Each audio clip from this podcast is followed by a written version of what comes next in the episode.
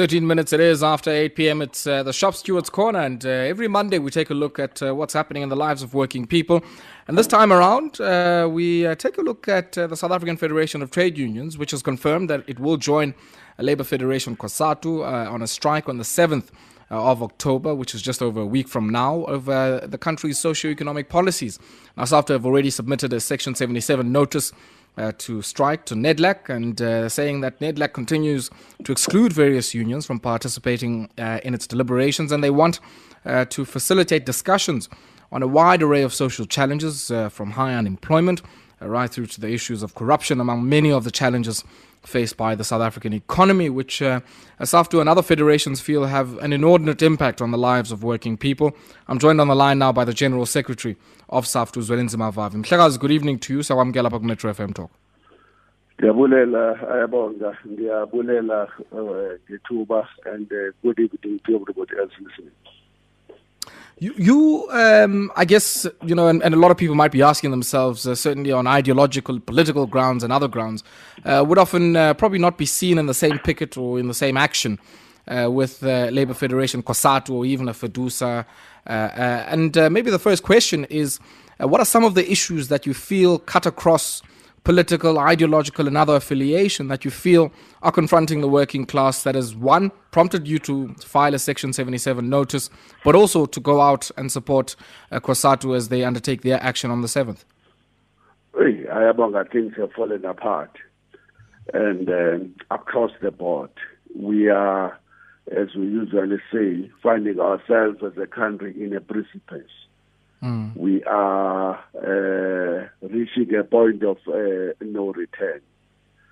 These levels of poverty, unemployment, in particular amongst the youth, women, the inequalities, corruption, crime, and all of that have reached such proportions that uh, we risk plunging into a civil war, another Egypt in South Africa, or another uh, even Syria at West our schools, hospitals, public transport, even the rail network now, our justice system, our correctional services centers, all of them uh, have become the a new face of South Africa.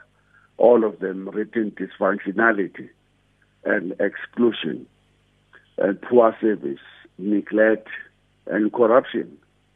And uh, as if that is not all enough, we now know that there's also, or we are being hit by a wave of ecological crisis mm. that is creating an absolute havoc. Heavy storms everywhere. In the, we usually say in the east. Suddenly, this year they were in the west, and uh, drought in many parts of South Africa, which leads to uh, food insecurity and um, and uh, with lots of people losing their income. The drug uh, and vicious cycles of uh, crime, women being the face of that, and uh, they no longer safe in their homes and uh, together with their children. Mm, the government mm. is collapsing and overrun by cronyism and corruption and neglect. Yeah, yeah. And all of these things, including what is happening to SAA, Autopax, Prasa, Denel, mm. Eskom, you can no longer afford to go back and say, oh, what happened wrong in the sure. past amongst workers themselves. It is the future of workers, whether they're in COSATU, SAFTU, mm. FEDUSA, NACTU, that is at stake. It is the future of the generations of our children that is at stake. And that's why yeah. you can't afford to look back. You, have, you can only have time to look forward. Okay. Zondi, you've said that uh, you want to force a discussion. And uh, I guess this Section 77 notice is part of opening up that can and having that particular discussion. And of course, if that bears no fruit, as you've said, you will no doubt occupy the streets. And I want us to pause here for a second and take a quick spot break. When we come back, I want you to tell us, I guess, uh, what, what, are some of the f- key features of what you're going to be putting on the table in that discussion? And uh, what are some of the things that uh, you feel are the responsibility of uh, yourselves as workers uh, or the responsibility of organized business or even the government? And we'll come back to some of those themes on the other side of this brief break.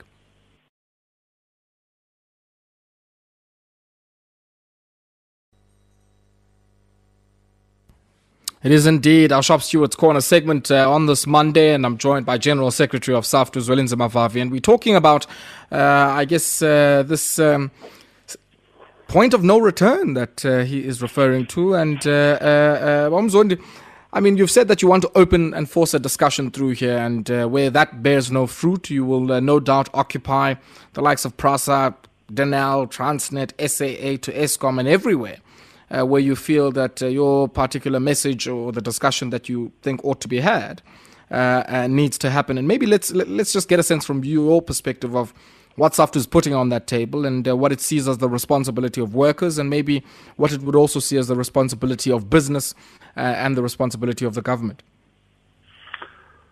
Well, we, it's a long document that we submitted. You know what we've done, uh, is to, is to step back and ask mm. a question the fundamental question why has it happened that we have been in the streets on the 25th of April and we pulled hundreds of thousands, if not millions, of workers to stay away from work and in order to register their rejection of a, a poverty, slavery, national minimum wage, combined with the attacks on the right of workers to strike and organize, and uh, and, and and and why did we not make any difference?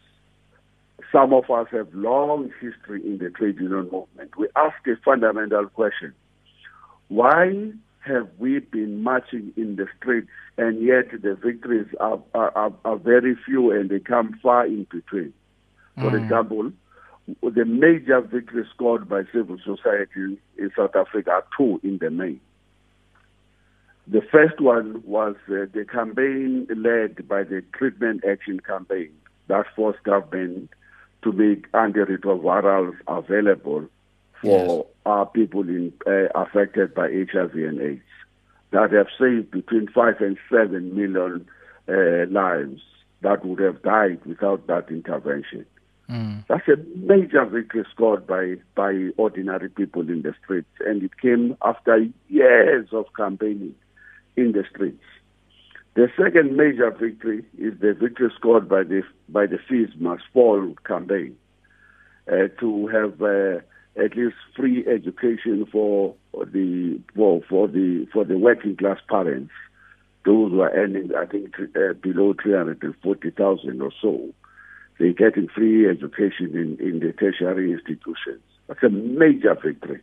Mm. And uh, of course, uh, in the process of the, of that victory, that campaign scored uh, uh, in sourcing of uh, the security and cleaning at Wits University, in the, at UNISA, in various technicals, and uh, even Johannesburg University and elsewhere.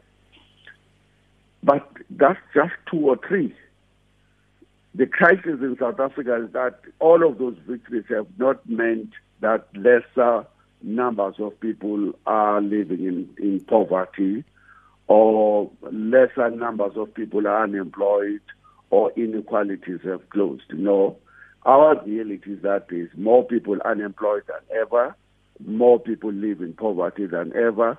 South Africa has become the most unequal society. Crime and corruption have gone completely out of hand.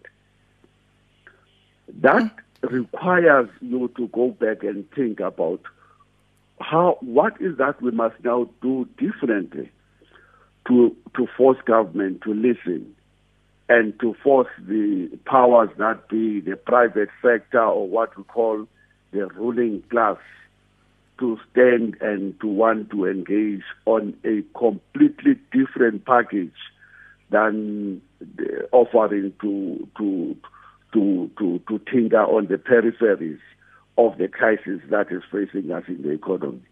And that's why we have to go to COSATU and say, guys, let's work together on the 7th of April. Mm. And that's why we're convening a broad meeting of the leadership of working transformations on the 2nd of October to say, guys, we've worked together before. We are together in the People's Coalition on COVID, uh, which mm. consists of 450 organizations and 60 economists. let's pull everything together. Let's unite the unemployed worker with the uh, workers in big factories and small factories. Let's let's unite those workers in the big and informal sector with the with the farm workers, with the with the gender activists, with the environmental activists, with those that are battling against evictions in in the farms, in the townships, and uh, let's let's combine every grievance and let's speak one in one voice and coordinate properly. And then once we do that together with the taxi association, the small mm. businesses that are finding themselves at the raw end of the uh, of the monopoly capital. All of these people have one grievance. They want development. They want to give sure, a meaning sure. to the slogan that uh, Nelson Mandela gave to South Africa: "A better life for all." Mm. Once we combine everybody and we speak as one, not labor this side and civil society that side, or small business and taxes that side, we won't win. 26 mm. years down line now. Sure. We have to learn from the mistakes of the past. Yeah. Zondi, so I mean, one would think, um, one would think just on that score that um, you know, as you do this process of building a broad coalition of forces into this movement that is able to respond to to the current moment, that there are very immediate concerns. I mean, one is maybe what many people have suggested is this path of austerity that is aimed at achieving a primary surplus uh, um, in the next few years or so at uh, a very difficult moment uh, uh um, post the COVID 19 challenge. The other one is this concern around a just transition. And maybe I think the third one in the immediate would be the issue around the, the uh, three year uh, collective bargaining agreements in the public sector.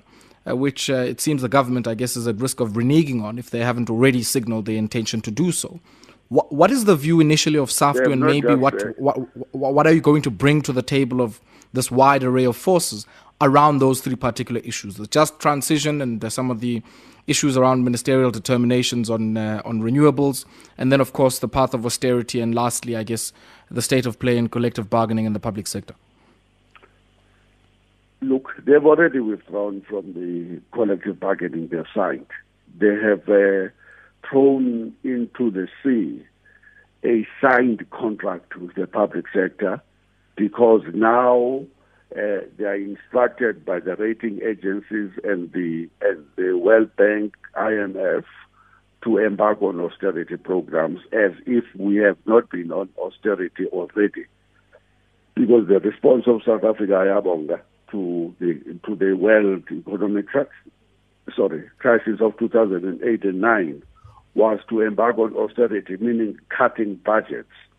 Government now announced that it is cutting 161 billion rands from the wages of the public sector employees. And that's why it is imposing a wage freeze now.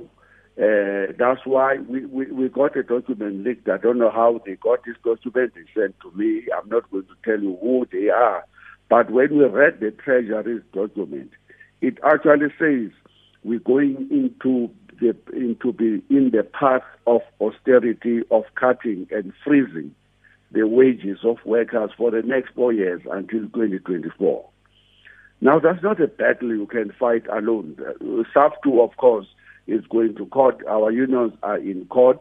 We, we're waiting for the date. We're going to be putting an argument that mm. will show that uh, if government is if government is allowed to pull out of signed agreements willy nilly as it is doing, you can imagine what precedent will that set in the private sector.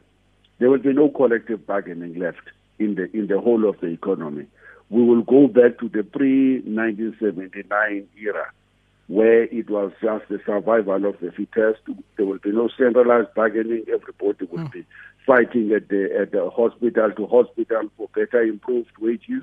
And uh, before you know it, there will be so many wildcat strikes and disorganization, and that the weak will remain weak, the stronger will will will get something out of all of those processes, and chaos will prevail. So this is the life and death battle, and COSATU is taking that issue up on the 7th. We agree it's part of our demands to NEDLAC as well.